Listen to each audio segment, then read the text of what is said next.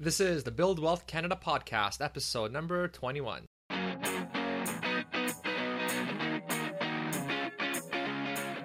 Welcome to the Build Wealth Canada podcast, where it's all about becoming debt free, accelerating your wealth, and taking control of your money. Now, here's your host, Kornel Szrejber.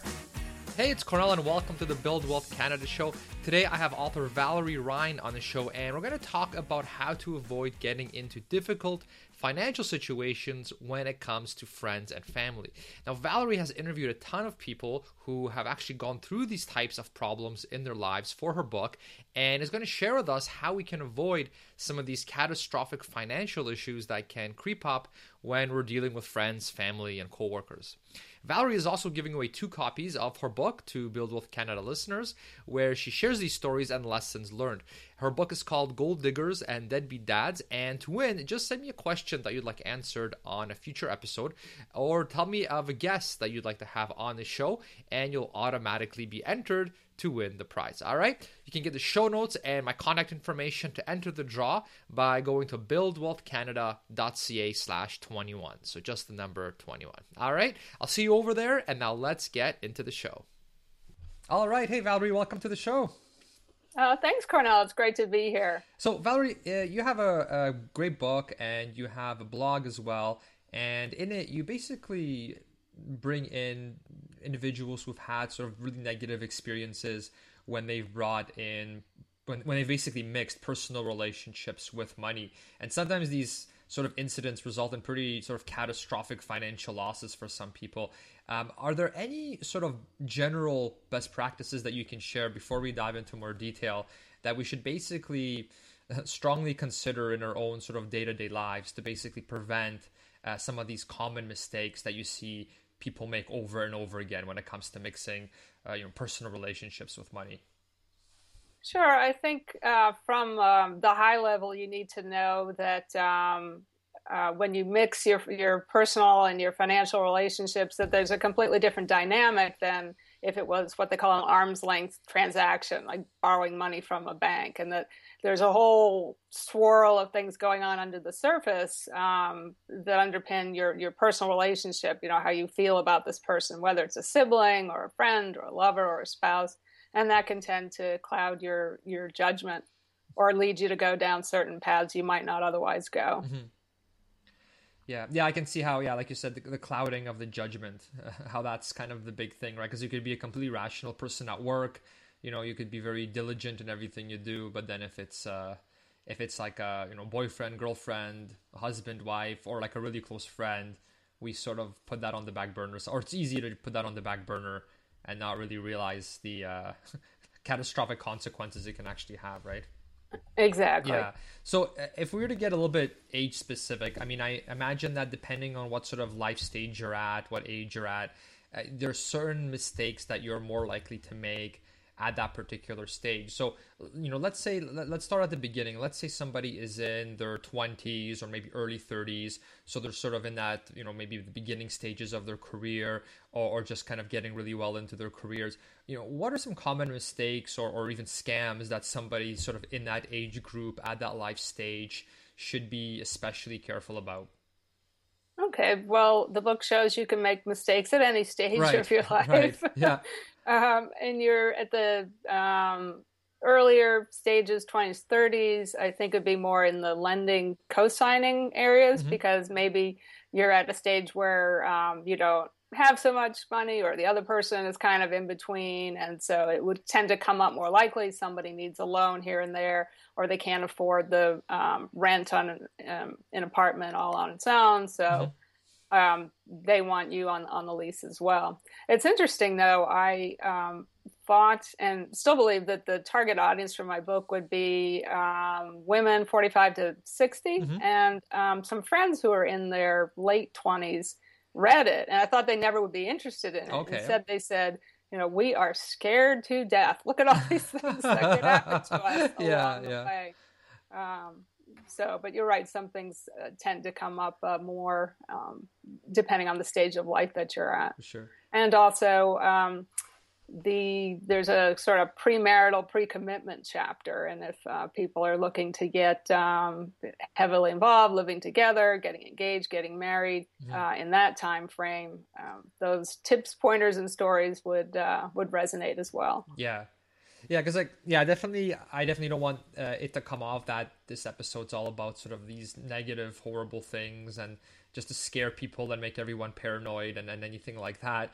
Uh, I think it's like I'm a I'm a very positive person, but I think we should still learn from others' mistakes because there are certain things that we could really easily do that can easily kind of save us a lot of grief later just by taking the right precautions now. So it's kind of, you know, let's learn from others' mistakes. And hopefully these things will never happen to us, but it doesn't hurt to be aware of them so that we can cover our bases accordingly, um, as opposed to, you know, 10 years down the road, we're horrified because our credit's been ruined because, you know, we've experienced some of these, you know, we get suckered into some scam or, or, or someone close to us took advantage of us, then we never saw it coming. So, um, right. yeah, yeah. And- and the book also includes it's not just doom and gloom because you know who wants to just read uh, right.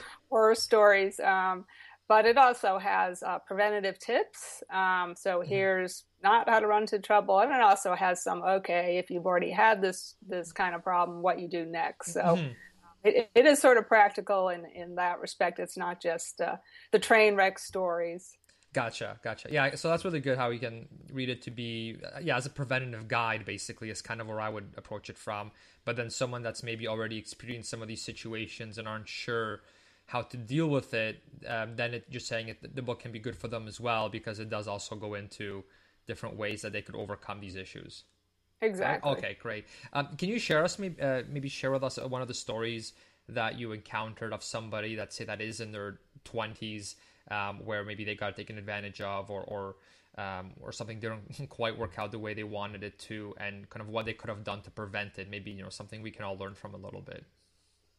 Sure, uh, there were a couple in the book, so it's, it's hard to pick which one. Uh, I think there was um, one uh, where a woman uh, was involved uh, with a coworker. She actually wasn't um, in an intimate relationship. It really was was just a friendship, but could happen just as easily, uh, um, obviously, in a boyfriend girlfriend type. Um, uh, type situation where uh, he would ask to borrow money because he was a little short before payday, and it was no big deal. It was twenty dollars here, fifteen there. I mean, I think we've all been in that situation where where we're a bit short. And it, it turned into a pattern with larger and larger amounts.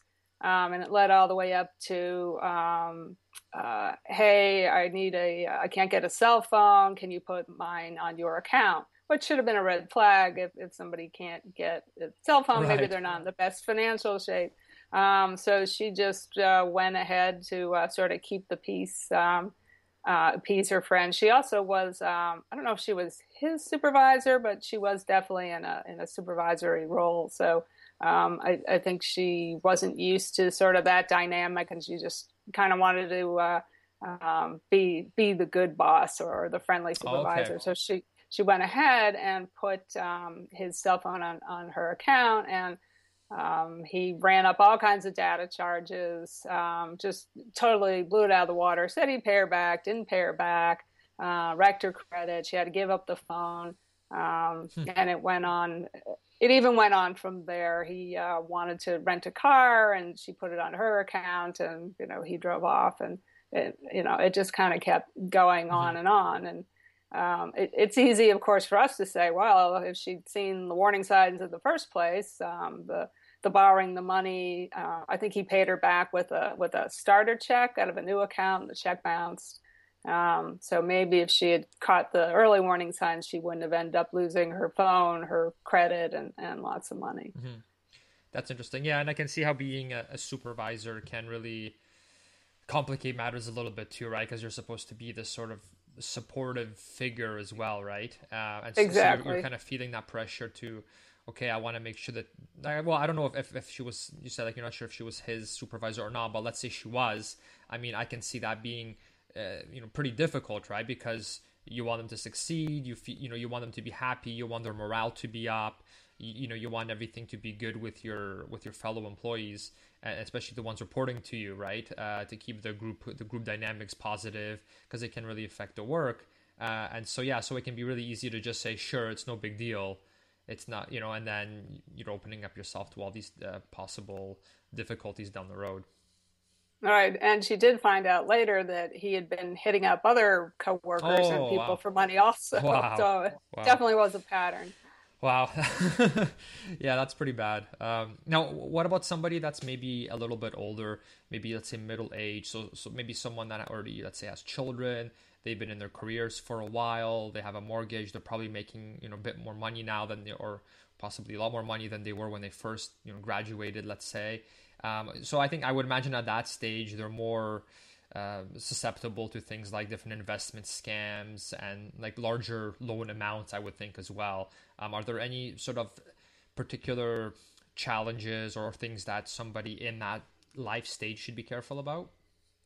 Uh, well, I think at that life stage, a lot of what you're running into is divorce and second or third marriages. Oh, okay. Um, so, so not even just at the um, the stage where people have been married over a period of time, but when you start mixing and, and matching people's finances, then you've uncovered you know a, a whole other oh, world okay. of um, of possible complications because people bring to a relationship um, their their past uh, baggage, which is assets as well as debts, and their mm-hmm. way of um, dealing with their finances. So um, when you start out in your in your 20s, uh, maybe you start out kind of more on e- equal footing. Um, let's say you both have nothing but student debt. A uh, few few years down the track, um, and things are quite a bit more more complicated and require you to to take a closer look of, of what you're getting into. Mm-hmm. Okay, yeah. So I can yeah, see a common mistake being that you know when you're younger, it's it's it's a bit easier, right? Because it could just be a coworker asking you to borrow fifty bucks or a hundred bucks or you know a couple hundred bucks. You know, you, you kind of get more into those situations. Whereas as you get older, you've both been now accumulating assets for uh, you know for quite some time. Uh, you know, could be you know ten years now. Let's say that you've been accumulating assets for, uh, or or debt, right? It could go either way. Uh, and so it's a bit more uh, complicated and, and the stakes are a lot higher. So I guess a good tip there I would think would be to uh, to realize that the stakes have now gotten higher and so you can just kind of approach it with as casual of in, in such a casual way that you might have when you were younger when it's like oh it's 50 bucks he's my best friend whatever as opposed to okay well now we're talking about really large sums of money uh, i have to make sure i do due diligence and, and cover my bases very thoroughly all right would you agree oh yes in fact jumping back to your original question, which I sort of jumped over. Um, excuse me, in my rush to get to the uh, later marriage scenario. I mean, with, within a marriage, it's it's extremely common. Um, the surveys show of people to to lie about um, debts that they're either racking up right within the marriage and and managing to hide them, or assets that they're um, sort of squirreling off somewhere else. And this is can be a, mm-hmm. a huge uh, problem in marriage, no matter whether you're uh, recently married, married a long time, second second marriage. Um, people, for whatever reason or reasons, um, have secrets and lies, and a lot of times it, it revolves around money. Mm-hmm. Now, when there are hidden things like that, let's say you know someone's about to get married, they're engaged. The one person, say, has a ridiculous amount of debt, uh, you know, really bad debt, high interest debt, uh, high amount. They don't tell the other person. Do you think that that's a lot of times just it, that that's intentional that they don't want to tell this person they just because they're like they're just not good people let's say or do you think it's just you know what they're maybe just embarrassed about it and they don't really you know they want to fix that but they don't want to talk about it to this person until kind of it gets fixed because it's something that they're all probably not very proud of either do you think that's usually the yeah, case? Yeah, I think so. Um, I don't think it's mm-hmm. necessarily you know bad people. I think that's probably the minority. But I mean, face it, mm-hmm. um, everybody's made some some bad financial decisions. I mean, everybody. I mean, I think every one of your listeners can look back and say, "Well, I really, I shouldn't have done that. I shouldn't have bought that. I shouldn't have." Racked up that amount of debt. Maybe I shouldn't mm-hmm. have bought that expensive car. And it's okay. I mean, we've all made mistakes. Uh, you learn from them. Hopefully, mm-hmm. you don't make them a second time. And and you move on. So I don't think you. Well, I think you need to get um, the total accurate view of what your um, partner to be has done in the past financially and the position they're in now. Um, I don't think a, a, misstep or two or three or a big one or whatever is a reason to completely cross them off your list. What's important is mm-hmm. what you do about it from now going forward. So if somebody has a mm-hmm. lot of debt, um, you don't necessarily write them off. You sit with that person and say, okay, so you you have this debt. How did it how did it happen in the first place, and how are you know we the we going to um, deal with it going forward? Mm-hmm. Yeah, and, and, I mean the reason I brought up that question is because when I when I hear stories like, oh well, my husband, you know, my fiance turned out that she had massive amounts of debt. We got married, and I got stuck with all that debt. You know, when I hear things like that, I I don't think uh, you know I, I right away I uh, you kind of I think naturally we hear when we hear that we think you know what that's not me all right because I love my fiance you know she or he is you know they're, they're great they're amazing people they would never do that to me period um, and so i think so I, like by by default i think we kind of maybe dismiss that that could happen to us but then i think well, you brought up an interest you know when we talk about this it, it seems like well you know what it, it could still happen to you, not because they're bad people or because they're trying to scheme or anything. It's just, it, it could have been a mistake that they're embarrassed to bring up. And so they're just kind of maybe ashamed of it. And, and that's why they're not, you know, they're not, you know, you're not, they're not just openly talking to you about it, right? Um, because they don't want you to maybe judge them or, or, or maybe they're just afraid of how you'll react, right? So I think, I think that could be a big sort of thing where it could really happen to anyone. Uh, they're still wonderful people. It's just you know they just need some help maybe in that department right everybody has a financial skeleton in the closet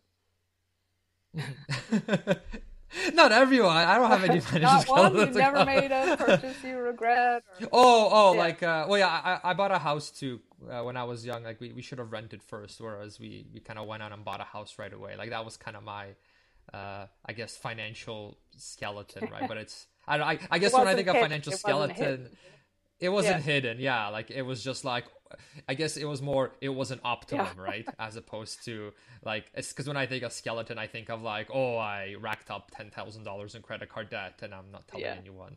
I know that's that's my definition of a financial skeleton but but but for sure yeah we've all made mistakes like uh, you know when it comes to ways we could have sometimes maybe they're really bad like huge credit card debt and sometimes they could be something like made an unoptimal investment or you know or something like that or um, robbed a bank so or robbed a bank then there's yeah there's also that extreme just casually rob the bank one didn't day, get you know? caught so it doesn't show up on the credit report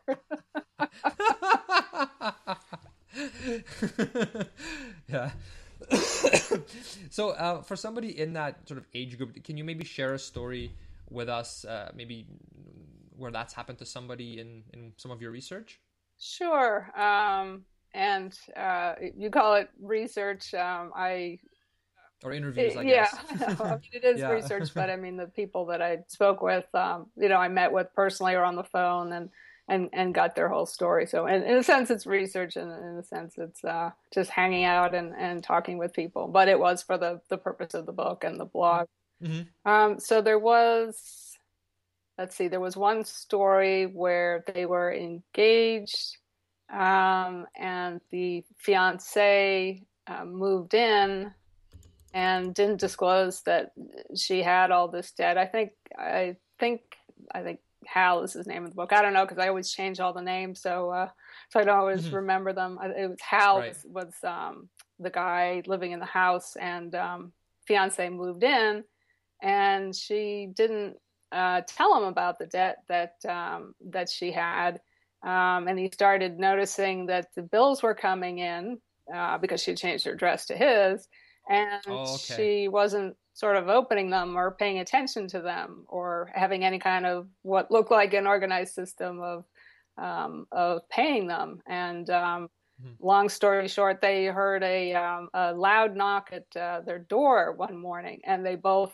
got very uh, worried because uh, at, at, this point he knew uh, he he had asked to see a copy of her credit report and found uh, there was all kinds of, of bad stuff, and so Mm-hmm. Um, they thought it was the sheriff or somebody coming to serve a summons on her for um, um, uh, a default judgment, and hmm. um, it turned out it wasn't. It wasn't anybody serving a summons. It was the plumber or the electrician or, or somebody. But it was kind of at that moment he, he realized that he uh, living your life in fear of somebody knocking on the right. door was uh, not yeah. the way to be, and so that was a, a wake up call uh, for him. And uh, he loved his fiance, but realized he didn't want to spend his life being afraid of people knocking on the front door. So yeah. that was that was the end of that.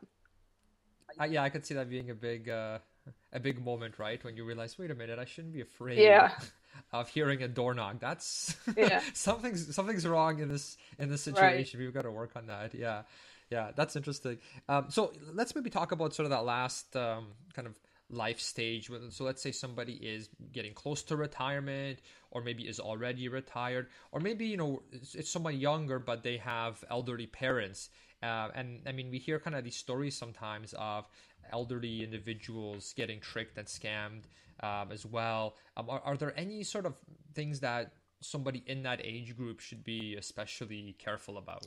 Sure. Well, one is that uh, we all should do um, earlier in life as well is to get your will, your trust, your um, your um, advanced directives, your powers of attorney, your medical powers of attorney. Get, um, get all that set up, and nobody likes to do that. Nobody likes to think about mm-hmm. that. We don't like to confront the thought of our own death. It's just um, right. it's taboo in our society. It's uncomfortable. It brings up all these um, feelings that we have about money and our, our personal relationships. Who's going to get your stuff?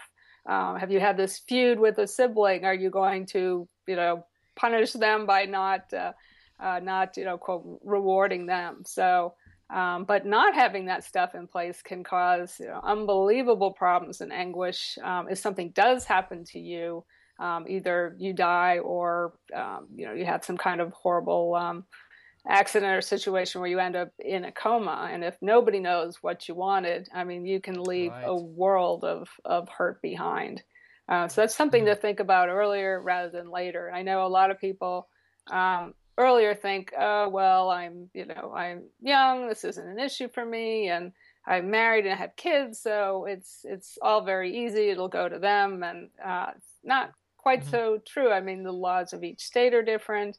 And um, if you uh, die with without a will, I mean, you're just causing even more of a, a world of hurt because uh, whoever ends up being your executor has to go through um, all kinds of paperwork and cost and time and, and bother that uh, you wouldn't wish on uh, you wouldn't wish on anybody. Mm-hmm. So that's um, partly how it can turn out, um, where um, you're talking about cautioning people as they're getting older um, if people don't have um, those kinds of things set up, sometimes you'll see that other members of the family or um, so-called friends or new friends are trying to influence an older person into writing oh. them into their will, giving them power of attorney. Um, right, and it's just right. absolutely tragic uh, when this happens. And there was um, a story in the book along along those lines where a a sister had sort of honed her her way in, horned her way into um, um, their uh, their mother's life uh, at a time when the mother uh, probably um, had uh, I think she had early uh, Alzheimer's or it wasn't quite mm-hmm. so early um, and um, uh, I think things turned out other than how the mother would have wanted them to and it's just yeah. tragic because uh, it was in a lot of sense already already too late. And uh, you're at a point where who could say what uh, what the mother wanted maybe she did favor the daughter and wanted her to have power of attorney um, or mm-hmm. at the other end of the spectrum no she wouldn't have wanted that at all but the point is nobody knows because there was no will there was no power of attorney right and caused a, a world of hurt in that family mm-hmm.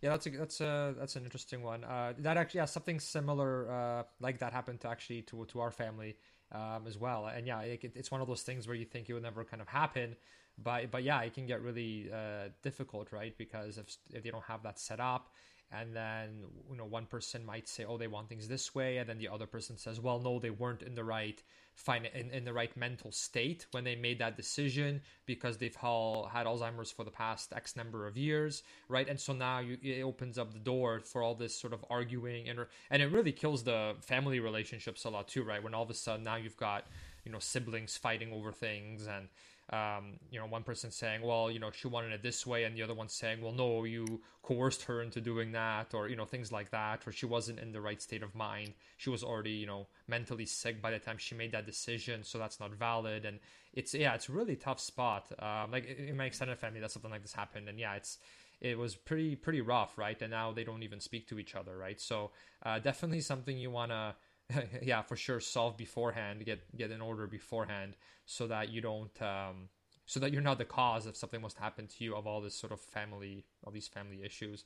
Um, and yeah, and speaking to your first point you made about how this isn't just something if you're older or if you have older parents. Um, I know when my wife and I, we had all this these things kind of settled, um, you know, uh, quite a while back actually. Um, and it was yeah, and it was very interesting to have those conversations with my wife because you start talking about things like it was really you know odd kind of right? Because oh well what if I died and what if I'm in a coma? You know uh, there's that whole like do not resuscitate thing that we see on TV all the time right? Well that's on TV but in real life you actually have to start talking about that. And how how do how do I want people to deal you know depending if I'm in a coma versus not versus like all these sort of things that are really tough and kind of spooky to talk about but then imagine leaving that responsibility to someone um, you know if you haven't made it clear what you want. I mean that can be very stressful and cause a lot of um, anger within the family because someone might have different opinions or views. Uh, yeah like so i definitely couldn't agree more that it's better to get this taken care of way way beforehand. Because who knows right? You may be in you might be 24 and you get in a car accident tomorrow and now you're in a coma and now what right, right? so and yeah, the yeah so that, excuse me. The uh the compass situation it's not black and white either um, because you'll mm-hmm. find that the doctors won't necessarily agree. Yes this person will wake up. Yes this person will wake up but they'll be um, you know there'll be such incredible brain damage that um, right. um, you know their their life won't be they'll really lose the quality of life. Well they'll wake up um, but their um, their mental and physical um, abilities will will be severely compromised. Well, they'll be only partially compromised. Um, oh, they'll never right. wake up, and the doctors can't agree, and and um, that puts, as you're saying, that puts the people um, sort of left behind who are making the decision um, in a very mm-hmm. hard place because it's not like it's just a yes or a no that they have to um, um, decide on. Mm-hmm, mm-hmm. Yeah, for sure. I remember for us it was well, if we are on life support, how long? Right. I mean, what what's that?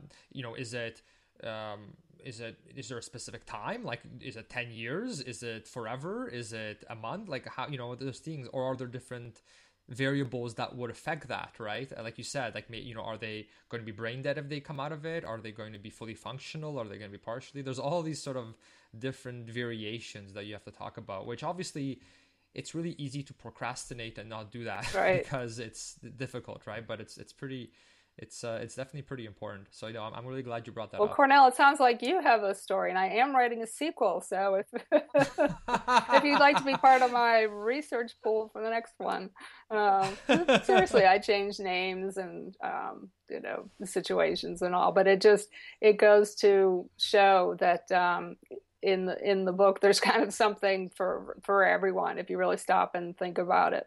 Um, from from the lending money to the um, uh, person um, you know dear one being in a, in a coma or having dementia and not being able to express themselves.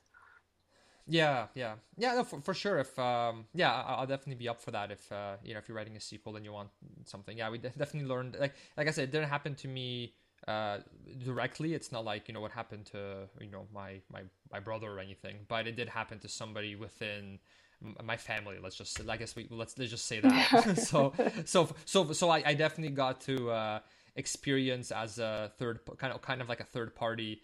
Uh, from the sidelines, seeing kind of all the drama and difficulties and stress and money that kind of went through that and and the relationships ruined and it's it's pretty sad because you know like you could see siblings uh you know, so like I mean, like I have a good relationship with my brother, and I I mean, imagine like that getting torn apart because of something like that. Like it would just be horrible. So for sure, like you want to make sure that you don't let it ever fall in that situation. And and I think too, like an interesting point is that. Um, like we t- we're talking about how difficult it would be for a person to decide what to do with you if let's say you were in a coma and, and, and if you think about it from their perspective i mean they're already stressed out right? I mean at that point they don't know if you're going to live they they're just they're obviously you're you're dear to them. So they're already you know in, in really bad emotional shape right now because they're trying to process what just happened to you. So when they're in that state do you really want to say oh by the way now you should decide what i would want to be done with me. Yeah. You know like now that you're in like the worst shape of your life uh, you know mentally probably i want you to make this crazy important decision and ho- i trust you'll make the right decision. I mean that's that's a lot to ask of someone like i would never wish that on on someone that's close to me, right? Uh, that, and then the rest of their life, they could be wondering, like, oh, did I make the right decision? Maybe they wanted something different, right? And that could really, like, I could see that really tearing someone up inside if they're, you know, if, if let's say, you know, they, they, they made a certain decision and, and now they might be regretting it for the rest of their life. Like, I mean, that would be oh, horrible. Oh, can't so, imagine. But it does, it does yeah. force you into having the conversations now with, um, as you yeah, said, your, yeah. your wife and family. So you can say, look what happened there. If the situation in my case were the same, here is what I want you to do. And if something like that mm-hmm. happened, mm-hmm. it's not going to be the identical situation, but at least they have some idea of your your your spiritual or your religious or your practical or your financial, just right. where you stand somewhere on the spectrum if something like that happened. Oh, for sure, for sure. Like you said, it may be hard to cover every single angle, but at least you'll give them something where they can make an educated decision and not fear for the rest of their lives that they made the wrong one and now they're living in regret. I mean, that that would be a horrible way to to put that on someone that you care about or to put on anyone. Yeah. yeah. yeah, So, all right, we gotta we gotta turn this positive somehow because we're talking about these worst case scenarios now. I do inject a bit of, uh, of humor into the book. It's just sort of my own uh, own brand of humor. Uh, uh, yeah, just... that's good. We need some comic relief yeah, when we oh, talk about is. subjects yeah. like this. Yeah, we're talking about comas yeah. and these depressing things. There is there is a lighter side in there. Yeah, yeah. Whew, all right, all right. I gotta try to. So, um, my so my next question won't be as uh won't be as doom and gloom. Um, so let's say that um, and then, so the next one questions I have are kind of how to deal if you're put into certain situations. So, for example, let's say that uh, you know um, you're you're with someone that maybe a, a, good friend or or family member, and they ask you to co-sign something. So, uh, you know whether it's for a mortgage or for a car loan or something like that. How would you recommend dealing with that? Um, what are the implications? And let's say that, and kind of the big one too is let's say I don't want to, someone you know, you don't want to lend that person, uh, or or you don't want to co-sign for that. Well, how do you talk to them about it so that it doesn't hurt the relationship and it doesn't make the relationship awkward? Because that's such a delicate conversation to have, right? Yeah, you're right. That's um, that is a hard one, whether it's a, a friend or a family member, because um, there would be a certain amount of um, uh, pressure involved, right? Because they they right. want something um, for whatever reason, whether it's a car or business loan, uh, whatever it is, and presumably this is somebody you uh, you like, you love, you want to help out, but in the you know, the devil on your shoulder is saying, "Oh, this is this is not going to end well," because um, you have to mm-hmm. start with the basic. Um, uh, basic premise that this person needs a co-signer because the bank has said no, um, we don't trust her alone to pay it back. And and the bank is right. uh, completely um, third party, doesn't know this person, doesn't care they're a nice person. They've just crunched the numbers and said, okay, based on her um, credit history, her age, what she wants the loan for, uh, not a good risk. Um, now mm-hmm. the numbers aren't always exactly right. I mean, because they're taking it uh, as a percentage of risk. Okay, 90% says she's going to default on it. Well, she could be the 10%, right? Um, so the bank has made its decision. It wants somebody else on the hook. Um, and so she turns uh, to you.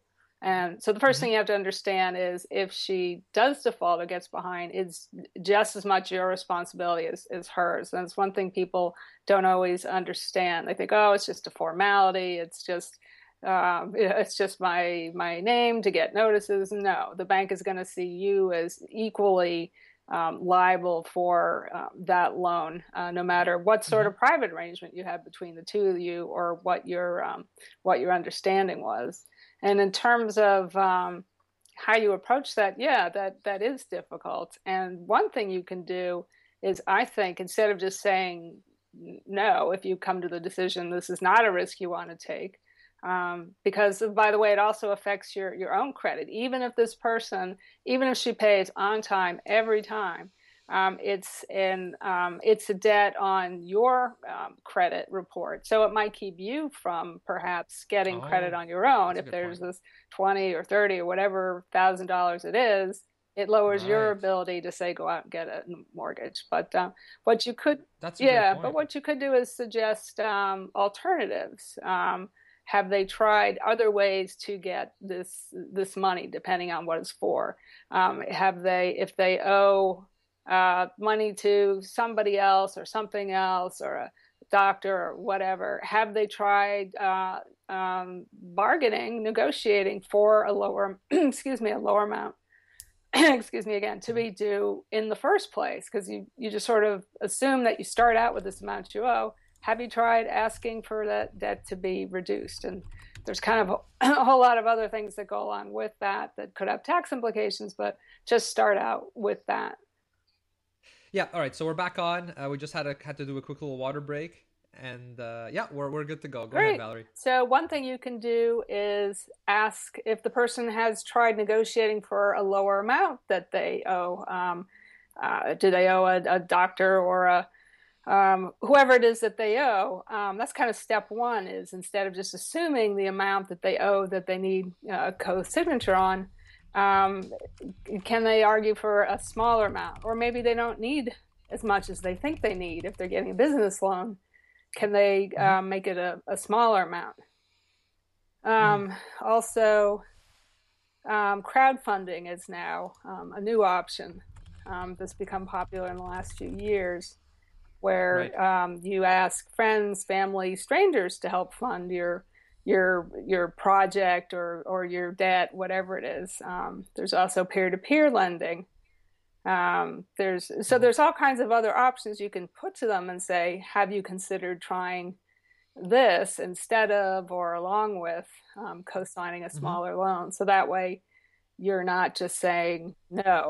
Um, I mean, they might still get annoyed that they came to you and they wanted this and you didn't say yes but right right. And now you're making it more difficult yeah oh no now i have to yeah, you're supposed to be a friend. Right, you're not you're not supposed to make it do a kickstarter camp now i have to go research places. I gotta go ask other people. Thanks a lot.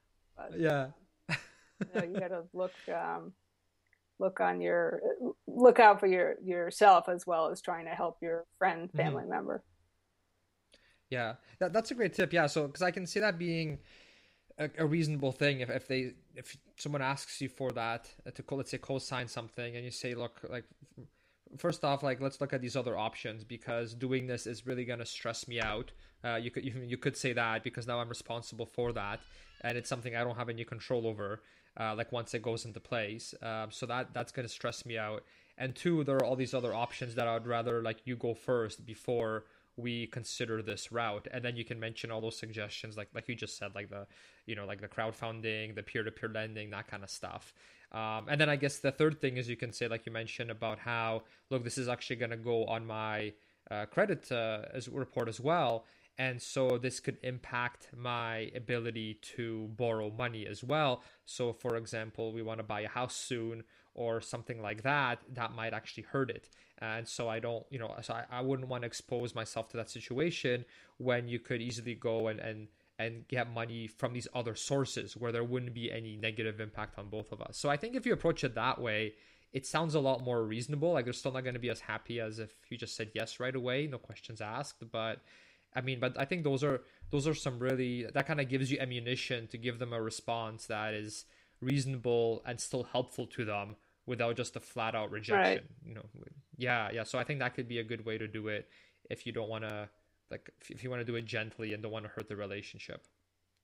And if they're really good friends of yours anyway, they shouldn't write you off now because you said no. I mean, you know, they should consider it from your angle too, right? If they care about you, then it, it shouldn't be like, well, if you're my friend, you should lend me this, and if you're not, then clearly, clearly you're not, yeah. right? Uh, then, that that's kind of a flag that maybe they're not as good of friends as you as you thought. That's exactly right. Um, In fact, I just um, someone just shared with me their story along those lines. I won't go into mm-hmm. all the detail. It'll be in, in the sequel and, and on the blog pretty soon. But uh, it was family members uh, um, wanted uh, um, wanted a um, wasn't a co-signing, um, but the exact particulars don't don't really matter. But the the, the bottom line was when um, the couple didn't go along with whatever it was. The um, the brother and sister in law just threw up their hands and said, "You know, we're done with you."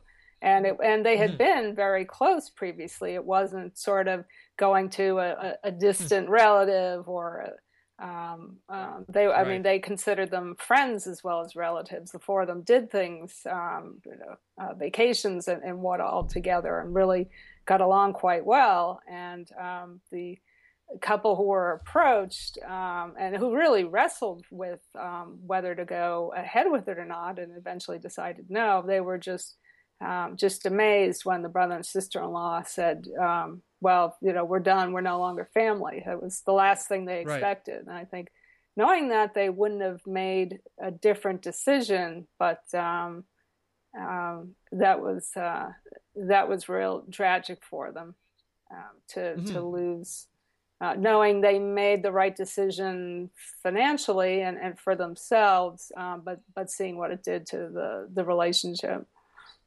Mm-hmm, mm-hmm.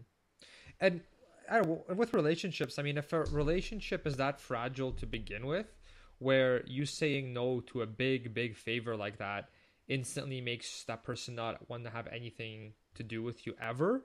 I mean that that's a pretty fragile relationship, and that's kind of I think to me that would be a sign that um, how close of a relationship do I even want to have with that person? Because I mean, it, it, it just it doesn't seem like like I mean I mean I think if you're a genuinely a true friend, then you're a lot more understanding, and you know you you can kind of you can be more understanding of, of if, if you say no, right? Versus if it's like a take it or leave it approach. I mean, that's, I don't know. To me, that's just not a sign of a good friendship, right? Because friends are supposed to help each other out and look for each other's uh, interests as well, not just their own. Well, the, the brother and sister in law were in a desperate situation, and I, am not excusing uh, what they did or, or, what they were asking for, but um, financial desperation makes us do uh, uh makes mm, us do certain things. So I think um, while they really did have that close relationship, um, they were mm. kind of, I mean, by their own doing, really, they were forced into this situation, and uh, their reaction um, completely unexpected, but um, it just shows the um, right. the whole the whole pressure of the situation. And as I said, it was uh, uh, extremely uh, extremely unfortunate that it just yeah. you know ripped, yeah, ripped that yeah. family apart. That, that's a good point, yeah, because it they might have just been acting out of emotion because they're already stressed out. It's it's it is an emotional situation, and so they, they you know they got mad because the person wouldn't lend them the money but it was just maybe that you know they just got to, they just got emotional over it and that's you know whereas if they weren't in an emotional state they would have been a bit more reasonable so that's a good point because some people do get uh, emotional and they can make certain decisions that they regret later like you know cutting someone off completely you know for no for not really a, a good enough reason essentially. right and this so this uh, it was somebody who reached out to me recently and um, mm-hmm. she said i i feel like um, I feel like there's been a death. I lost this, um, you know, I lost this friendship. I lost these relatives, but um, this was quite mm-hmm. recently. Um, so who's to say? Maybe over time it'll be mended, yeah. or or maybe not. Maybe it's destroyed forever. Mm-hmm, mm-hmm. Yeah, but yeah, hopefully in those situations, you know, once sort of the dust settles and the emotions get a bit calmed down, I, I would hope that that person gets a bit more, uh, hopefully gets more reasonable, and you can try to rekindle that relationship a little bit more. But I, I yeah, maybe just some time has to pass before sort of the the dust kind of settles a little bit before you can start uh, rebuilding that relationship basically yeah that's exactly right yeah. i think she had i think it had happened and she somehow found uh, my book or the blog and by the time she wrote me it had only been six weeks since it had all blown up oh, okay. so it, the, the, wound was was quite uh, gaping open and um, yeah, I'll yeah. keep in touch with her and uh, hope things uh, improve in the family. Mm-hmm, mm-hmm. For sure, because I'm sure we all know people that I mean, we all know people that are h- highly emotional, um, and or you know, it's easy for them to get in this really heightened emotional state, and then there's others who are. A bit more robotic, I guess you could call it, like like me. So, so so for those that are a bit more uh, on the kind of emotional side, uh, I mean, you know, I, have you know, I, I know quite a few people that are that are like that too, and then yeah, I can see how they can really get upset over something very quickly. Um, but I, I, I guess I kind of hope that down the road the dust they calm down the dust settles and they're able to start kind of rebuilding and they, they see kind of they, they may not ever say they were wrong or anything like that but but at least they become more open to kind of let bygones be bygones basically right? Because now they're they've had time to calm down. They've had time to deal with the situation. Like you said the wound isn't as fresh at that point either right? So it's okay. So but i, I really oh, sorry, sorry so so you were uh, acting robotic when you realized you'd bought more house than you could afford. Oh no no i never i never bought more more house than i could afford. I just I, I just should have I should have rent. Yeah, like my my issue, like you know, we bought a house and it was it was fine. Like it was very reasonable. Our, our uh, the thing is, is that we ended up moving after a year. Um, because for a bunch of reasons, like we, we, we found out that we actually liked our hometown better. We wanted to live there. Our family or was there, our friends are there. So that was kind of the whole reasoning for that and obviously you're not supposed to buy a house and only live there for a year because the transaction costs are too high. You end up losing money. So if you're if you're only going to be renting obviously our intention was to live there for a long time but that never ended up happening right? And if we rented first we would have learned that very quickly within the year that we don't want to be there right? But instead, we bought a house right away. So instead of sampling that area, we dove right in, right? Which is something that I never rec- that I recommend that people never do. Like you want to sample the area first, rent, check it out, then decide if you want to buy a house in that in that city or that neighborhood or whatever. Um, but anyways, it's kind of I, I, digress. But that was well, kind of the, that was my. I wasn't trying that, to point the picture, the the point the finger at you and say, well, you know, you made bad bad emotional decisions too. so forgive me yeah, if was... I overstepped no, it's okay. It's okay. No, it wasn't. It wasn't an emotional decision. It was. It was. Uh, it was a. It was a factual one, and I. I didn't consider all the I, I mean, I was young back then too, right? So I kind of had that mentality of, oh well, you know, the renting is just putting money down the drain, right? It's a waste. It's never a good idea. Buy a house right away if you can afford it. So that, and that's kind of, you know, there's a few reasons I thought like that as a kid, or, or like not a kid, but like a recent grad. Um, but you know, now that I'm kind of older and know more things, it's uh, you kind of realize the that you actually did make a mistake, right? Um, as opposed to following that conventional wisdom about how you should always buy a house because renting is a waste of money. That that's not necessarily always the answer. So, um, anyways, all right.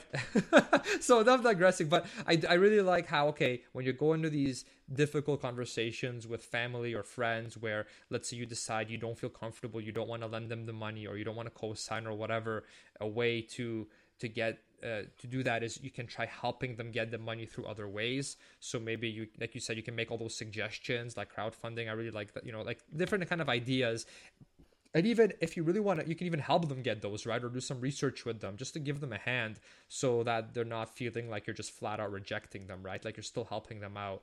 Um, so i can see that being good.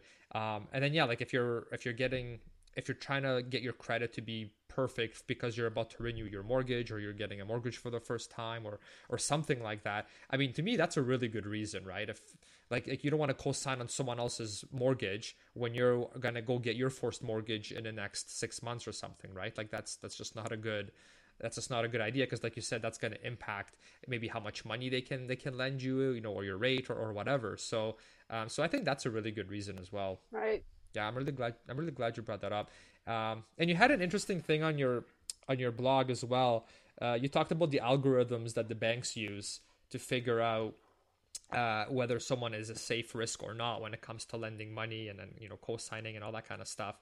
Um, and it's interesting because I remember you mentioning how okay when you dis- if a bank says no, well they have these algorithms and all this statistical data to know whether the person how likely the person is to default on the loan. And when you're saying I'm going to co-sign that, for example, or I'm going to lend the money even though the bank will lend you money, then you're kind of saying, well, I know better than the bank in terms of how risky this person is. And you know what? Maybe you do know a bit better because, like, an argument could be made that you do know a bit better because maybe you've known the person your whole life, right? Uh, and, and, maybe that's a bit different. But but it but it's it's kind of a big flag, right? Where okay, these banks spend you know what millions and millions of dollars on this kind of analysis to make sure that you know they have a good system in place to be able to spot people that that are not a good risk that are not that are a credit risk. And you're saying forget that system. I don't care. I'm going to lend you the money anyway. I mean that's kind of a scary thing to do right? So i think that's a good question to ask yourself is am i better than these algorithms are you sure how well do i really know this person right. right if you've known them for two months then i'm pretty sure the algorithm is better right. right. so anyways that's um that was kind of my take on it um uh, so yeah, so the things you said about co-signing, I guess a lot of them can be applied to uh, to loans as well. Just just general, if someone asks you for a loan, these are the same sort of advice that you can give them. Um, are there anything else, like some some differences if if someone asks you to borrow money um, if if you can lend them money is there anything that you would recommend in that particular situation tell them to ask someone else. yeah, yeah. I know you. I, in your on your blog, you mentioned um, you mentioned collateral, which I thought was interesting. I haven't heard that before about because banks like to have collateral. But when we talk about, you know, like you pretty much have to, put it up if you're, uh, like you know, like if you have a home equity line of credit, you're putting up your home for as collateral, basically, right? But we never really, at least I, I don't think people generally think too much about collateral when it comes to lending money to a, friend or a coworker or or, or whatever. Uh, can you maybe talk about kind of what your take is on the whole, like I guess what it is and, and your take on collateral when it comes to lending money? Sure. Um, well, collateral means um, not only do I loan you the money, but you give me something that um, you're not going to want to lose if you don't pay me back. And sort of the easiest example of that is um, a car loan. The bank is going to give you the money to buy this car, but if you don't pay it back, what do they get? They get the car. Mm-hmm. Um, so in a personal situation, um, you can uh, say, okay, is there something of value that that you can, you know, sort of give me to hold on to that in case you you don't pay me back, I can keep this. And obviously, it's going to be a real uh, personal kind of um, situation, what sort of thing, or it's not even necessarily a thing, but an arrangement. Let's say they're starting a new business. Okay, mm-hmm. maybe um, you're going to want um, to uh, own part of that business um, in return for giving them the loan. Now, of course, if the business fails, never gets off the ground, you know the collateral that you've got isn't you know isn't worth anything. Mm-hmm. Um, but it's just something that would give the the borrower sort of pause if they were going to default and just run off and, and never pay you. Um, the example in, in the book was um, a guy um, uh, loaned a coworker an amount of money, and the coworker said, "Oh, well, I have this uh, the, these diamond earrings. I just happen to." Mm-hmm.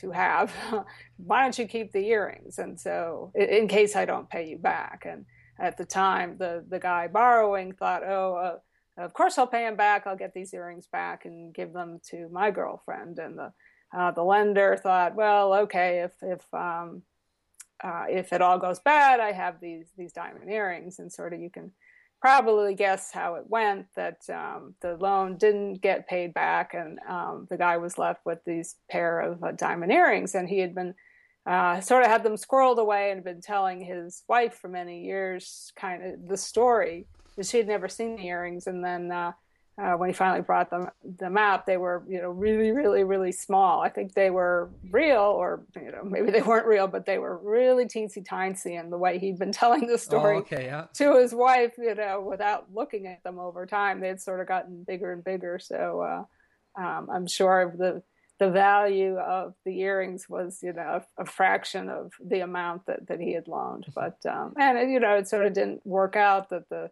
the the coworker It didn't make him any more uh, likely to repay the loan. But it, it's at least something to consider doing. Mm-hmm, mm-hmm.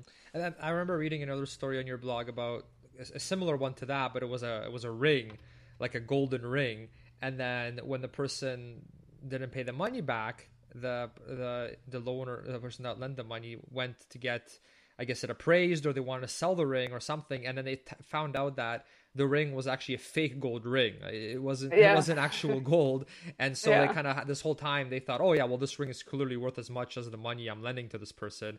Turns out it's a complete fake, and uh, and now they're left with this ring that's barely worth that's worth very very little compared to what they actually lend the person. So that's kind of another uh, yeah, so that's an interesting thing to be watchful of as well.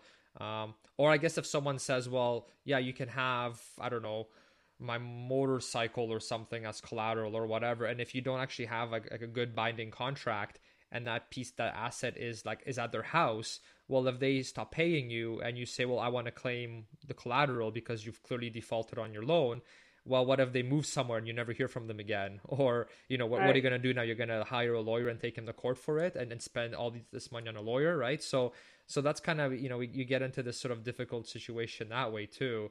Um, so I guess with collateral, the a good rule would be that you actually get to keep the thing that they're issuing as collateral uh, in your house, so that and you make sure that it's actually of value and that it's a fair arrangement, right?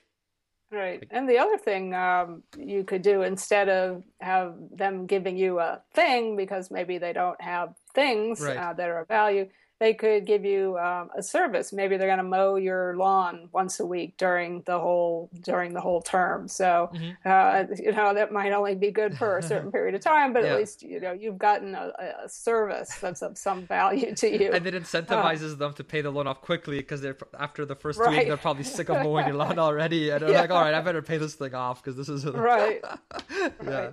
But then I guess the danger is that they could all of a sudden stop mowing your lawn and then yeah. you're like, "Hey, what's going on?" Right? And then they yeah. just so they're they're all of a sudden difficult to get a hold of, yeah. and they stop returning your calls, and uh, and then now you're in a tough spot. So I guess yeah, yeah, I guess the lesson here is you have to be really careful how you how you plan all of this out. Um, and I think the collateral is a good idea, but you have to be really careful about how you do it as well. Um, and I can see that being a tough discussion to have with someone as well, right? Like if it's a family member, they're going to be like, "What you like? What do you?" Like what do you want? This is kind of i don't know i, I can see that not you have to delicately bring up the collateral thing as well right? Like maybe if you say well look you're asking me for a fair amount of money i want something in case something goes wrong on your end like you lose your job and all of a sudden you're not able to pay me back anymore right? I guess you could word it like that perhaps? I don't know. Right. Yeah. Or uh, maybe in the lawn mowing thing instead of you know saying well this is collateral saying okay well we're making we're making a trade here. I'm giving you the money, but also um, you're, you're you're giving me something in return in addition to the money. So that might kind of help soften it. Interesting. Um, yeah, yeah. Yeah, and and shovel the snow in the in the winter. Yeah, yeah. if you live in a climate where both both services are necessary. Yeah, and you know what? That's an interesting point. I mean, you brought up the whole lawn mowing thing. Well, yeah, maybe if if, if you're if you want the person to do something like that, then maybe you just hire them, right, as a as a contractor. So instead of you lending them the money and having that service as kind of a collateral sort of like a variation of collateral, instead you say, "Look, I'll hire you and I'll like pay you whatever." So they mow your lawn and then you pay them, and the next week they mow your lawn and you pay them, and so you're basically giving them like a mini job to give them the money. Uh, but I, I could see this being good maybe if you have um like let's say you have a younger sibling that needs money, right?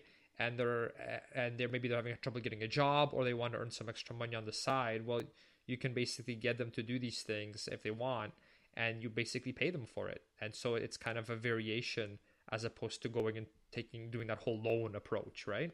Right. Yeah. Right. So th- so that might work. I i could, I could see that being uh something worth considering perhaps.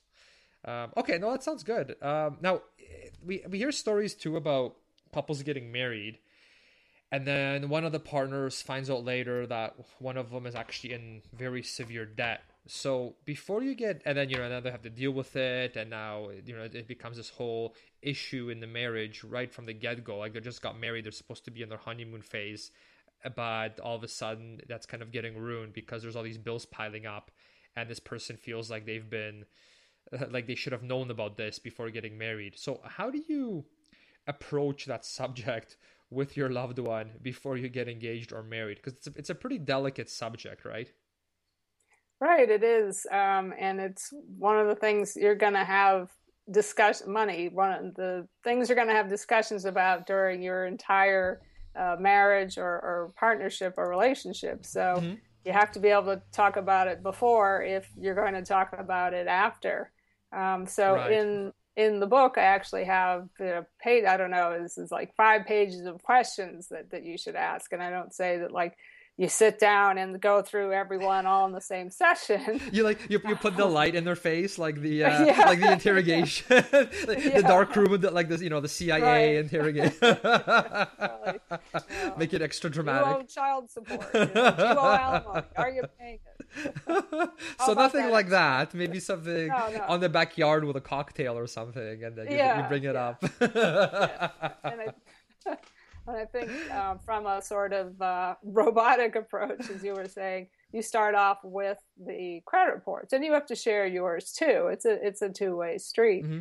Uh, because the credit report is going to show a lot of information. It's going to show the outstanding debt and, and the payment history. Um, mm-hmm. There's a lot of things that it doesn't show, but at least it's kind of one way to to start out because um, you can't hide anything in there. Right. And unless there's some kind of mistakes, uh, it gives you the picture. Mm-hmm. Um, but there's a whole lot of other questions, and some of them aren't the you know pointing the finger. You know, why did you do this? Um, um, you know, why didn't you pay your bills on time? Why do you have all this debt? Kind of questions, but they're sort of more about attitudes. Um, so yeah, have a few glasses of wine and say, so what were your in your upbringing, um, what was uh, what were what were the messages about money that you got growing up? Did your family um, have a lot? Did they didn't? Did they have um, not so much? How was money discussed and treated? Was it something uh, that was important above all else? Uh, or did you mm-hmm. grow up um, in a way that material uh, things were not so important? Uh, was not openly, mm-hmm. or was it a hush hush thing? Um, do you know how much uh, your parents earned mm-hmm. as a salary? You know, so there's a whole because how we felt about uh, money growing up, I think, really shapes how we feel about it in the future. And it's not necessarily that yeah. it's going to how it was dealt with um, when you were growing up, is how you're going to deal with it as an adult, because it could actually be um, the the opposite. But um, it's a good place to start is is knowing where where someone's coming from. Um, and my one of my mm-hmm. uh, sort of favorite examples in, in the book was a, a, a, TV ad I saw a long time ago where um, a man had just bought a house, his first house, and he opened up the front door, um, and his attitude was, uh, you know, Dad, it's it's my house now. I can let all the heat out the front door if I want. so because oh, okay. his father always just don't leave the front door yeah. open, the, the heat will get out, which is you know yeah. reasonable and all, but um, it was sort of his way of saying, um, you know, I can do what I want now. I can pay the heating bill. I can let all the heat out the front door if I want to. so. Yeah, yeah. Yeah, and you know what? And that's kind of a conversation that you should probably have anyway if you're ever thinking of having kids as well, right? Because um, because instead of just kind of out of the blue, all of a sudden asking them about like let's say you're you're you're engaged, right, and you're about to get married. Um, then you should probably talk about kids at that point too, right? You know, and, and how you see raising them and, and, how you'd like to do things, or you know, or if you even want kids at all. Um, but I mean, you know, when you're having that conversation, that's probably I would think a good time to bring up some of those questions, right? Because it's like, well, how, how you know, how are you? What are your attitudes on money? Just so that when we're raising our our child, we are sort of saying, you know, we're, we're on board, we're on the same page, as opposed to you saying one thing, me saying another. You know, how do you see that? So I could see that being kind of like a gentle way to approach the subject to get your partner's uh, perspective on money and kind of their money mindset um, without making it sound like some aggressive confrontational you know cia interrogation kind of thing right and it's not like you're yeah. and you're not like tricking them in time of the conversation like it, you genuinely do want to know this because you do want to make sure you're on board with, with children, right? Like, how do you feel about that? Like, I would want to know how my wife feels about that so that when my daughter, when she's older, asks about that, you know, she gets the right answer, right? Um, or is fully aware. So I think that's kind of a, a good conversation to have anyway, right? Um, regarding, you know, children and, and things of that nature. Or like, look, we're going to be sharing our finances anyway. So like, maybe we should figure out our attitudes about money and how we feel about that just so that we just as a preventive measure so we don't get into like arguments later as we get older uh, as, as we're married so i think that's kind of a, a good way of approaching it too right as like a pre if you explain it as a, that it's a preventative thing um, as opposed to just look i don't trust you i uh, yeah. let's let's let's let's go over your credit report with in extreme detail right yeah. no that's absolutely critical and i think you had to have had those conversations before um, before you you got engaged because yeah. uh, you you do need to know where where somebody wants to go in life uh, do mm-hmm. they do want to have kids and and it's intertwined with with money you have to think about everything from well are we going to give allowances to our kids? Right, and right. the other end are we going to want to send them to college? Are they going to yeah yeah. uh, are they going to go to a state school? Are they going to go are we going to pay for a private? Are we going to pay for it? Are we going to take out loans? Are they going to take mm-hmm. out loans? But you got to keep in mind that you have to be flexible because if you have young kids you're talking about something that could be 15 20 years down the track and mm-hmm. who knows what higher education is going to look like right. at, at that point. Um, I know somebody who just had their first baby and uh, he's freaking out because he's done the calculations and it's going to cost, he's saying it's going to cost $600,000 oh. uh, to, send her to college. I'm like, well, um, uh, 529 savings, good idea, but just uh, um, you know, keep in mind you, you, you do have to be flexible over time because you're, um, your goals, priorities, and just economic reality is going to change. Mm-hmm. But you're absolutely right. You have to have um, those conversations um, up front. Yeah. yeah, um, yeah. And it's sort of interesting because there's always the question of, well, how early do you bring that up? I mean, there's the school of thought that, mm-hmm.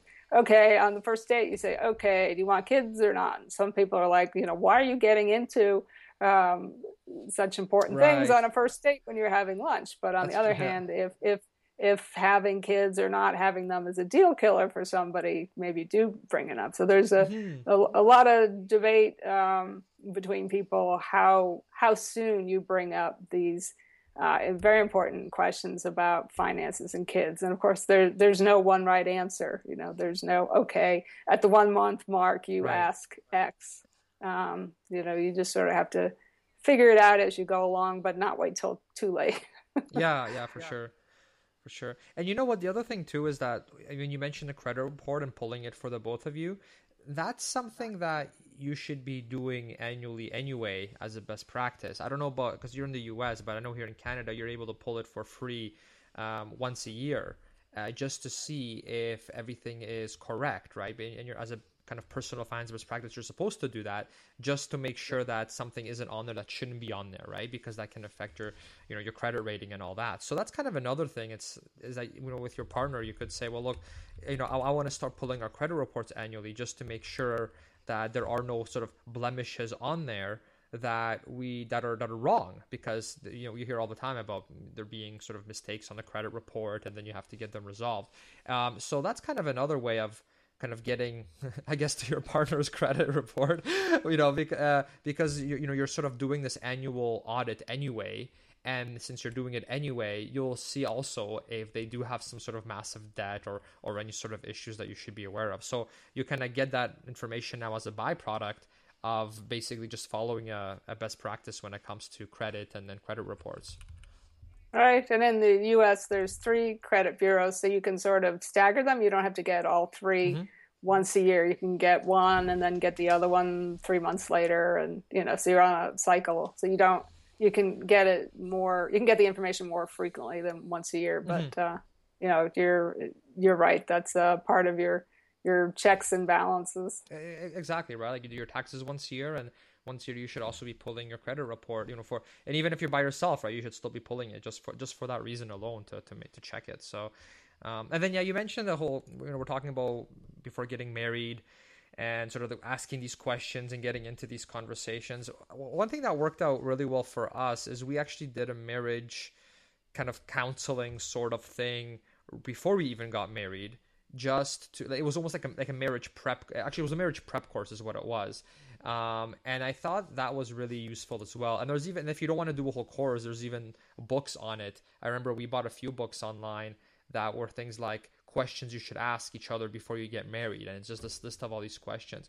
And i thought that was really neat. Like it worked out really well right? Because it kind of it's hard to know everything you should ask your partner before you get married. So you just sit down like once a week or you know over dinner or wine or whatever and you start kind of going over these um, just to make sure that you're both fully aware um, like in terms of your values and your finances and all these other things. Like it's not just money related, right? It's values too, and kind of you know like the children subject obviously comes up because if one person wants ten kids and the other one doesn't want any, that you know that should probably come up before you get married. So yeah, you know minor detail. So yeah, yeah. so right. So I don't know. I thought I mean for anybody that's kind of in that boat, I'd recommend you know doing that. And if you don't want to do a whole course, do a like there's even a test that we actually did too. It was kind of neat. It was a, like an actual test where you each fill out this questionnaire individually and then they sort of tabulate the results and then they tell you well like you, i guess you swap but then they also had like a they would flag certain things that we should definitely discuss because there is a big mismatch there. So it's kind of a, it was a way to prioritize issues that things that might become issues in the future uh, that are kind of like taking time bombs that like look you should really discuss these now because it's going to only get harder later. Um, so that's kind of another thing I, I think, you know, and obviously finances is, is a big part of that. So that's kind of another way that you can prepare. So yeah, that sounds like a terrific method. Yeah, yeah. So I know w- worked out well for us. We're, we're still happily married. So. how, ma- how many years? Now? Uh, over five years now. Oh, that's yeah, great. Yeah, yeah, so it's good. And then and then yeah, we just had our our, our first baby as well. So she's she, oh, congrats! Yeah, I think she's pretty awesome. yeah, she's walking now, so it's really like she's she's getting into walking, which is really fun. Um, yeah. But anyways, I'm gonna I, I, don't want to be one of those people that talk about their kids all the time. So I I won't I won't I won't digress in that area. Unless we have some baby episode down the road about how to raise financially smart kids or something like that. Yeah, that's a whole other topic, exactly, right? exactly. So that's something that I'll be learning in, in the, about in the future for sure. Um, so that's all the questions that I had. Uh, thanks so much for sharing your experience and, and some of these the, the interviews you've had with uh, different people. Uh, can you tell us a little bit more about your book? Uh, I'm excited to hear that you have a sequel coming out as well. I know your first book's done really well, so I, I mean, I'm not surprised you're doing a sequel um, yeah, it, it's awesome. I think it's a really good um, thing to read as like a preventative preventive guide, you know, to, to make sure that we don't make some catastrophic mistakes.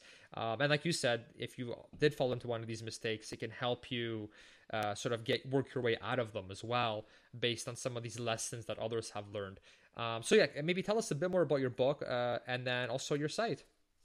Okay. Uh, well, the book is Gold Diggers and Deadbeats Dads True Stories of Friends, Family, and Financial Ruin. Um, it's the cradle to grave approach, as I said, for um, people in their 20s through um, uh, through the elderly, all the kinds of things uh, that can come up uh, during your life. It's based on true stories of people um, who shared their stories with me, um, and it's available Amazon, um, uh, Barnes and Noble, for Nook, um, all the usual outlets. Um, I wrote it thinking, okay, I'll write this, I'll get it done, I'll go on and, and you know learn how to play guitar or something. um, but I started getting just tons of emails from people who had seen the blog, um, seen the book.